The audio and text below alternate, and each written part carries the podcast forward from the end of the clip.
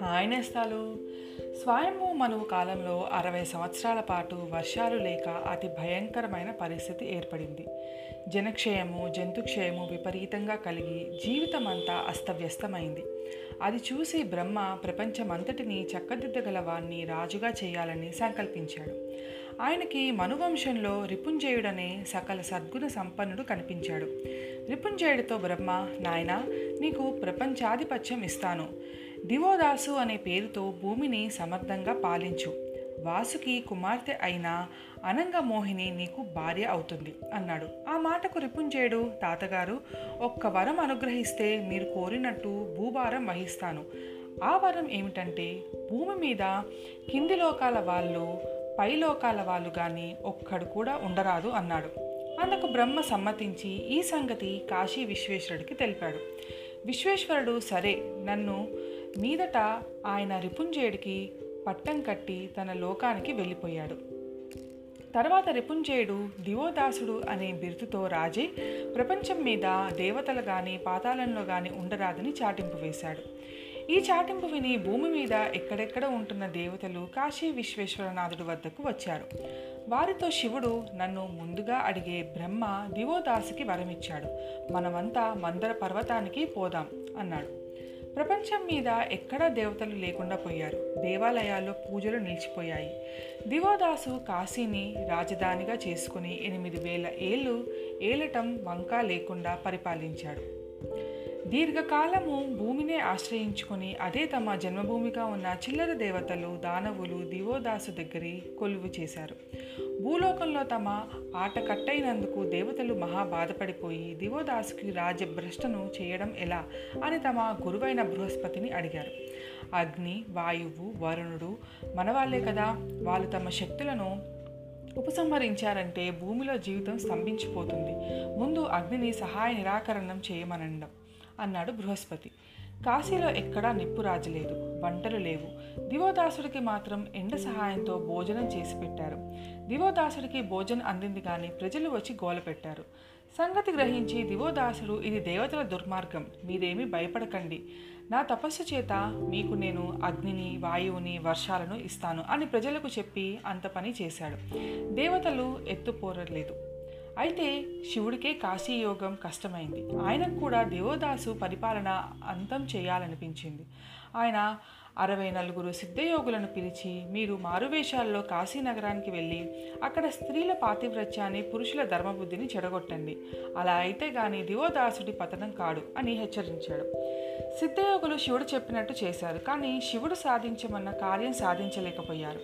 అది గ్రహించిన శివుడు సూర్యుడితో నువ్వు కాశీకి వెళ్ళి దివోదాసు ఎలాగైనా ధర్మం తప్పేటట్టు చెయ్యి అన్నాడు.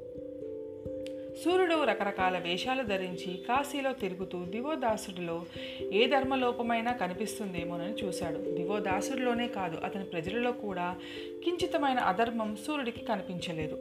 పని పూర్తి కాకుండా తిరిగిపోవటం ఇష్టం లేక సూర్యుడు కాశీలోనే ఉండిపోయాడు. తర్వాత శివుడు బ్రహ్మను పిలిపించి దివోదానుకు పతనం చేయమని యోగులను పంపాను. వారి వెనుకగా సూర్యుని పంపాను. వారందరూ కాశీలో చిక్కుకుపోయి తిరిగి రాకుండా ఉన్నారు. ఈసారి నువ్వు వెళ్ళు అన్నాడు. బ్రహ్మ సరేననే వృద్ధ బ్రాహ్మణుడి వేషంలో కాశీకి వెళ్ళి సభతీరి ఉన్న దివోదాసు చూసి ఆశీర్వదించి రాజా నువ్వు అనుమతించినట్టయితే కాశీ నగరంలో యజ్ఞాలు చేస్తాను. అయితే విశ్వేశ్వరుడు లేని కాశీ చిన్నబోతున్నది. శివుని రప్పిస్తే బాగుండును అన్నాడు. శివుని పిలిపించడం గురించి దివోదాసుడికి ఎటూ చెప్పలేదు. బ్రహ్మ కాశీలో పది అశ్వమేధాలు చేసి అక్కడే ఉండిపోయాడు. వెళ్ళిన బ్రహ్మ కూడా తిరిగి రాకపోయేసరికి శివుడు ప్రథమ ప్రమదలను కాశీకి పంపాడు. కాశీ క్షేత్రంలో మహత్తు ఎలాంటిదో కానీ ప్రమదలు కాశీ చేరుతూనే తాము వచ్చిన పని పూర్తిగా మర్చిపోయారు. వారిలో కపర్ది అనేవాడు కపర్దీశ్వర లింగాన్ని ప్రతిష్ఠించాడు. మందరగిరి మీద ఉన్న శివుడికి కాశీ వార్త అయిన తెలియరాలేదు యోగినిలు ఏం చేస్తున్నారు? సూర్యుడు ఏమయ్యాడు? బ్రహ్మదేవుడు తాను జ్ఞాపకం ఉన్నాడా? ప్రమదలు అక్కడే కాపురం పెట్టారేమిటి? ఇలా మదన పడుతూ శివుడు వినాయకుణ్ణి పిలిచి అతన్ని చెప్పవలసినదంతా చెప్పి కాశీనగరానికి పంపాడు. వినాయకుడు కాశీనగరం చేరి అక్కడ అనేక ఉత్పాతాలు కలగజేశాడు. అతను అతనుంటుండి భట్టారుడికి అనే పేరు పెట్టుకుని ప్రజల మధ్య తిరుగుతూ జోస్యం చెప్పసాగాడు. కాశీ నగరానికి త్వరలోనే చెడ్డ రోజులు రాబోతున్నాయి అనే పుకారు పుట్టించాడు. తర్వాత అతను దివోదాసు భవనంలో ప్రవేశించి రాజు అడిగిన ప్రశ్నలన్నిటికీ సరియైన సమాధానాలు చెప్పి రాజ పురోహితులలో ఒకడిగా చేరిపోయాడు. రాజు ఒకనాడు దుంటి బట్టారకుని కాశీనగరంలో ఉత్పాతాలు ఎందుకు కలుగుతున్నాయి అని అడిగాడు. రాజా కొంతకాలం పాటు నువ్వు కాశీ విడిచి దూరంగా ఉండటం మంచిదని నాకు తోస్తున్నది. ఇంకా పద్దెనిమిది రోజులకు ఉత్తర దేశం నుంచి ఒక బ్రాహ్మణుడు వస్తాడు.